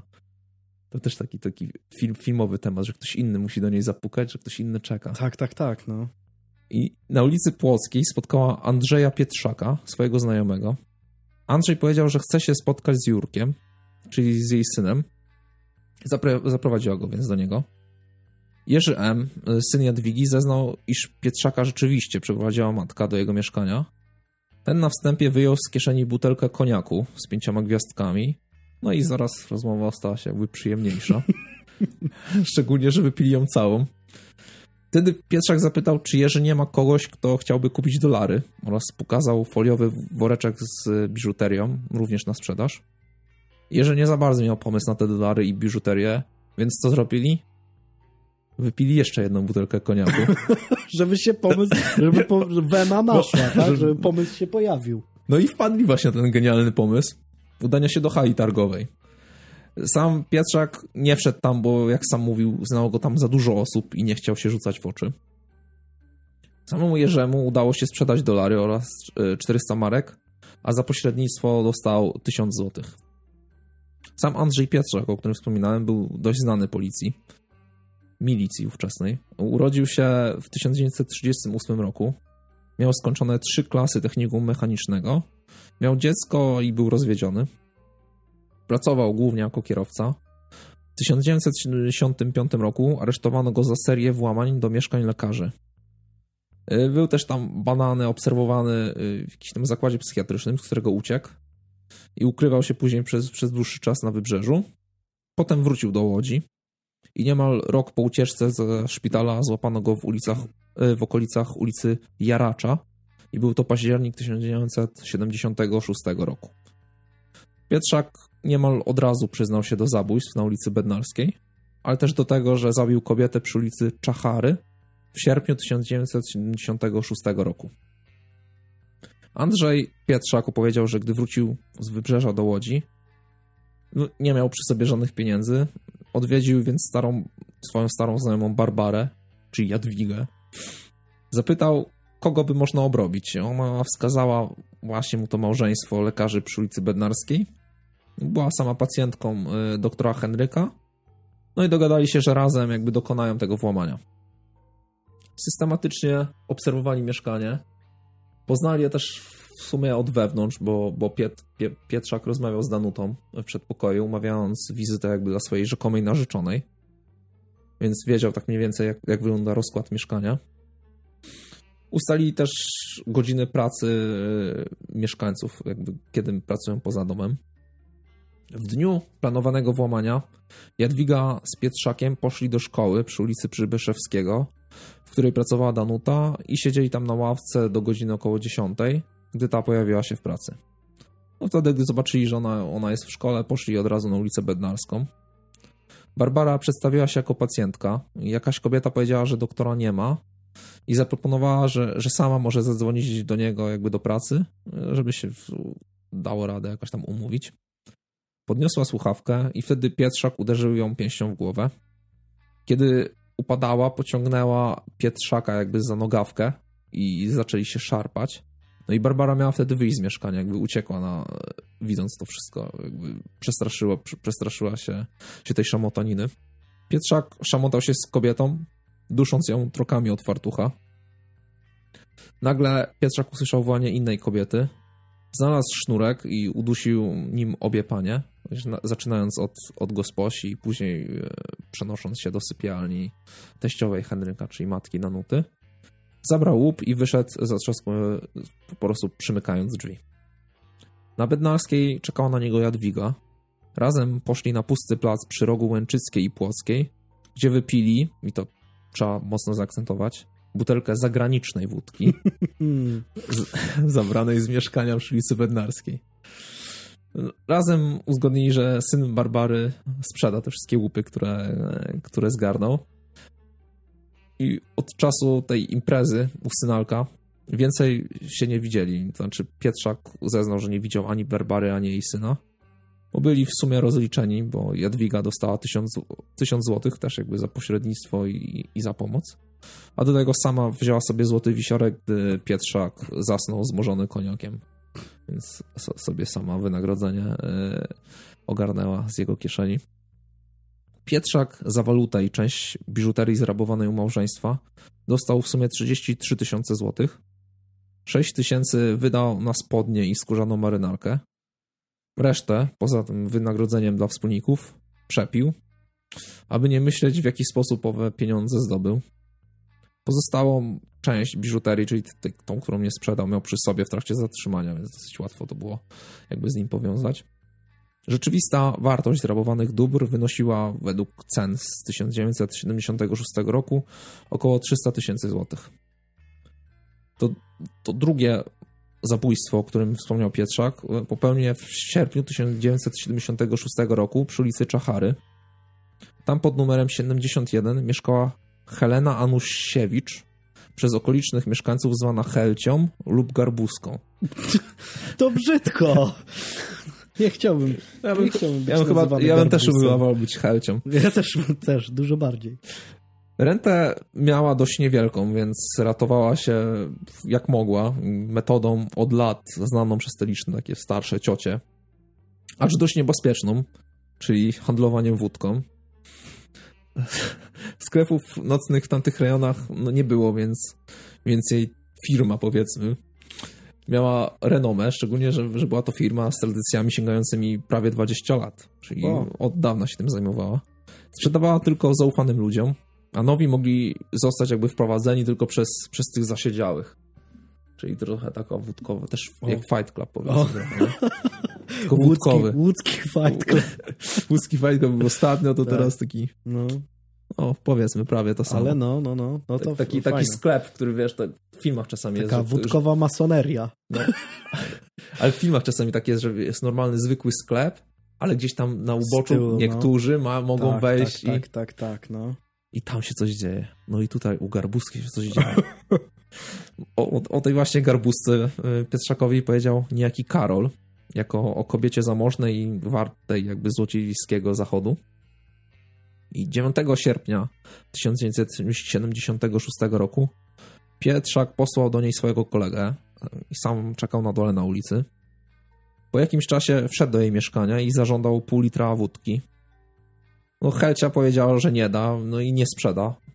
bo go nie zna. No, ta, ta, takie miała zasady. Zasady są najważniejsze, nie, nie można łamać. No, Jak to tak? Była, była honoro, honorową Oczywiście, że tak. Nie znam cię, więc ci nie sprzedam. No, Możesz on... mnie nawet zabić. O! No, no i chyba Andrzej jak to usłyszał, to, to lutnął ją pięścią w twarz. A później udusił, czyli podobnie jak, jak, jak zadziałał później. Z leżącej przy stole kosmetyczki zabrał 500 zł i wyszedł. Przejechał się kawałek autobusem, spotkał ziomków, jakichś tam swoich ziomków i udał się z nimi, no zgadnij gdzie, na wódeczkę, aby się uspokoić. Białą substancję spożyć. Ale ciekawe, bo on nawet nie chciał ukraść tej wódki, on chciał ją kupić, On tak? chciał ją kupić. Coś pięknego. Kobieta z zasadami. Sąsiedzi zaalarmowali milicję następnego dnia. Mm, Helcia miała skrępowane ręce sznurem od grzałki, a koniec sznura jakby biegł do szyi, gdzie był zawiązany na węzeł. 18 stycznia 1977 roku przed Sądem Wojewódzkim w Łodzi rozpoczął się proces Andrzeja Pietrzaka, Jadwigi M. i jej syna Jerzego. Pietrzak przyznał się do kradzieży, ale nie do zabójstw. Powtarzał uparcie, to jest tylko sen i ja się w końcu z niego przebudzę. Y, przed sądem... Fajny tak, sposób obrony w ogóle, nie? No, a zobaczysz później. czekaj, czekaj. Czekaj chwilę. Przed sądem y, także Jadwiga M. nie przyznawała się, że jakby wskazała to mieszkanie y, lekarzy do zrabowania. Do winy zaś przyznał się jej syn. Czy, znaczy, głównie to chodziło o tą, ten, tą, yy, o handel tymi wartościami dewizowymi. Pietrzak w ostatnim słowie sugerował, że zabójstwa dokonał ktoś inny, ale nie może powiedzieć kto. Ten ktoś może bowiem znajdować się na sali i ucieknie. Uuu. Co? Dlaczego, dlaczego polscy... Ale to tak samo było z tym gościem e, z Bydgoszczy. Dlaczego takie metody obrony? To nie działa. To nie zadziała. No, no tam myślisz? był jeszcze ostrzej, bo on tam, że z planety jakiejś przybył, nie? Czy tam ktoś przybył z planety tak, i mu tak, powiedział. Tak, tak. Ale no, tutaj... O, mówisz, a ta, no, no dobra, no. No ten typ z Bydgoszczy, nie? Co tak, tam w tak. świeciu też broił. No, Wencel, no. Wencel, no dokładnie. Ale, ale tutaj no, no jeszcze, jeszcze był ten, wstrzykiwanie sobie wody i, i mleka. Tak, tak, to tak. To też było no. z Łodzi. No. To też było z Łodzi. Co to jest, co, co, co jest takiego w tych polskich przestępcach, że, że, że oni mają takie, takie pomysły fajne? Nie wiem, jak... jak... Ale może to było prawda. Widzisz, ja mam głównie te... A jakby uciekł? może tak. Jakby wskazał go i ten by uciekł? Może, może tak. I wstrzyknąłby sobie szybko mleko. żeby go nie skazali. No, nie, no to jest ja widzisz, ja mam głównie te sprawy jakieś e, zagraniczne, że tak powiem, i, i takich rzeczy nie ma. Ludzie takich rzeczy kurwa nie robią, nie? A w Polsce jakoś albo ktoś przyleciał statkiem kosmicznym i powiedział, że on ma, że on ma zabijać, albo mleko strzyknę sobie i nie, nie skażą. Albo powiem, że wiem, ale nie powiem. To podobnie Mle, Mleko to był taki domek, tak jak wiesz, chowanego. A propos tego, że wiem, ale nie powiem kto to, to y, Luka Magnota coś takiego, coś takiego mówił, bo tam był jakiś tajemniczy ten, nie pamiętam jak on tam się nazywał jakiś tajemniczy jego wspólnik, o którym on nie może mówić, no to coś takiego było, ale, ale tak to, to, to no, nie. No ale wiesz, ale jakby wskazał go i on by uciekł z sali? No właśnie. Warto było zostać skazanym na karę śmierci, żeby tylko o tym nie powiedzieć. Bo został skazany na karę został... śmierci. Aha. Został skazany na karę śmierci. Y, Jadwiga na 11, y, na 11 lat więzienia, a ten syn y, Jadwigi, czyli Jerzy, został skazany na 2 lata. Wyrok na samego Pietrzaka wykonano 6 lutego 78 roku. Um, ten, bo tam było coś takiego, że był widziany jakiś podejrzany facet w garniturze. To był on? Wiesz, y, tu nie, nie jest wspomniane, ale by z, z, opisu by wynikało, że to bardzo możliwe. Aha. Jest zdjęcie jedno. O. Więc mo można by jakby go podpasować, ale nie, nie, nie ma jakby w tej historii wspomnianego, czy to tak naprawdę był on. Hmm. Czy ten po nie, no prostu, bo... że podejrzana, podejrzana osoba gdzieś tam kręcąca się. Takie, znaczy, jest... Je, je, było, jest ustalone, że oni rzeczywiście gdzieś tam próbowali jakby ten, ten cykl dnia jakby tych lekarzy Aha, on się tego, to, ten rekonesans, rozeznanie zrobić, więc możliwe, że on był gdzieś pod tym, pod tym blokiem, a, a jakaś tam Ale pani parapetówka... to, jak to były chyba takie te lata 70., bo to 70. 75, 70, tam 6. No, te lata 70. to chyba właśnie taki ostatni już czas, gdzie przestępcy chodzili w garniturach, nie? No teraz, no nie wiem, w Bydgoszczy trochę działasz e, w nie, ale... tym, w, w, nie wiem, masz pewnie no, do, do jak... czynienia z ludźmi, którzy popełniają przestępstwa rzadko w garniakach. No, rzadko. W ogóle mi się wydaje, że to ba bardzo by człowiek rzucił w oczy, jakby teraz w garniaku gdzieś, no. gdzieś szedł sobie no. jakąś taką ulicą, bo jakąś taką, wiesz, ekskluzywną powiedzmy, no to Albo gdzieś w kancelarii gdzieś prawnej. dealował i wybiega taki koleś w cylindrze, we fraku, no. wsiada do karocy i Jedzie, ucieka. Jedziesz gdzieś, wiesz, na takie, na, na takie gdzieś osiedle, gdzieś ta, taki rejon takich slumsów, takich mieszkań socjalnych, a tam gościu, wiesz, w garniaku. No, no, takim dwurzędowym, broszkowanym garniturze. No. no coś by mi tam nie grało, nie? Coś by mi tam nie grało. No, ale to był chyba taki właśnie ostatni czas, gdzie jeszcze no bo okej, okay, te takie czasy tam właśnie prohibicji czy coś właśnie w tym, w, w, tym serialu Zakazane Imperium to jest super, bo tam wszyscy w garniturach chodzą. Nawet Ale chcesz takie... powiedzieć, że kiedy, kurwa, kiedyś to było? Kiedyś to byli trochę tak, trochę tak, no, trochę tak.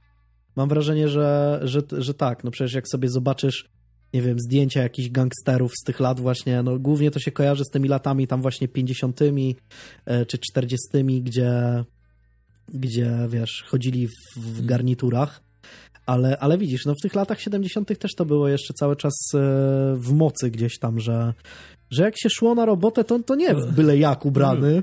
tylko w garnie. Ale, ale, to było w tym. Mm, chłopaki nie płaczą, był taki znany, znany, znany cytat, że, że jak będziesz kogoś zabijał, to chcesz żeby on cię widział ostatni. Tak, tak, tak, no. Jak w tym sweterku, czy no. elegancko, wiesz, w garniturku. No. To właśnie tak, że, że to z szacunku chyba do, do, swoich, do swoich ofiar, nie? Żeby się ładnie ubrać na robotę. No, ale teraz to jakoś no, ostat, Ostatni, to, wiesz, takie... wolisz mieć ostatni jakby ostatnią tą mgiełkę pamięci po, z, ten, z tego e, doczesnego, realnego świata, pamiętać kogoś, który z klasą cię jednak gdzieś tam no. morduje, zabija, widzieć, widzieć kogoś w ładnie skrojonym garniturze, a nie jakiegoś takiego, nie wiesz, w dresach, poplamionej wiesz, bezdomnego, nie? No. No ale właśnie widzisz, ta, ta tradycja przestępcza jakoś, widzisz, nie poszła e, dalej, no, do, do potomnych. Widocznie, no teraz to się raczej. Dres chyba jest takim. Dres. dres jest takim teraz dres. mundurem. Takim dress code'em jest dres. No. Raczej na robotę się idzie w dresie. Fakt, że to jest bardziej e, wygodne, nie? No, dres na jeszcze ta, jeszcze taka pedałówka to tak zwana, ta, wiesz. Tak, tak, tak, no. E, ta, taka, to, taka torebunia. Torebunia, taka, a ten kołczan prawilności to się też no. zwie, tak, znaczy kołczan jest trochę inny. Kołczan to jest, to jest, to jest to taka jak, park, jak parkingowy ma, takie, tak, tak, tak. taka albo, saszetka, albo, albo tacy, co mają, wiesz, no, na, na targowisku sprzedają nam ziemniaki, nie? To też mają tak, takie, tak, tak, tak, tak, no taką, taki podręczny portfelik taki na Na, na, na pedałówka to jest mniej więcej to samo, tylko prze, przez ramię przekładana. Tak, no, taka, taka to, to, torebeczka. no. No tak, i tam się nar narkotyki nosi, jakieś takie różne fanty. Tak, fanty, no. no to prawda, to prawda. No się pozmieniało trochę, no niestety, no co, no co zrobisz? Kiedyś, no kiedyś to było, no, kiedyś to było, a teraz, teraz już niestety nie ma. E, dobra, to chyba wszystko. E, dawno tego nie mówiłem. Zapraszamy na naszą grupę na Facebooku, na naszego fanpage'a na Facebooku, na nasz Instagram, bo tam też pojawiają się różne ciekawe ciekawe rzeczy. Nawet e, raz był Light, Light Boży. Tak, na, na, grupie, na grupie raz był e, Light Boży. Robiliśmy na, na żywo e, transmisję, w której sobie gadaliśmy z naszymi widzami. Na Facebooku pojawiają się tradycyjnie zdjęcia. Do mojej sprawy będzie ich trochę, do twojej jedno, jest tak? Jedno, tak. Jedno. Mm, no to pojawią się na pewno. Na naszej grupie jest dużo ciekawych zawsze, zawsze rzeczy. Ostatnio ciekawa sprawa zębów w, od, w odpływie pod prysznicem, która mnie po prostu zmrozi, zmroziła krew w moich żyłach. Jestem ciekawy, jak to się, jak to się rozwinie. Ale rozmawiamy o różnych rzeczach i poważnych, i niepoważnych. Jest bardzo miło, więc wpadajcie tam i, i uczestniczcie w rozmowach. To by było na tyle. Do usłyszenia, do następnego. Cześć. Cześć.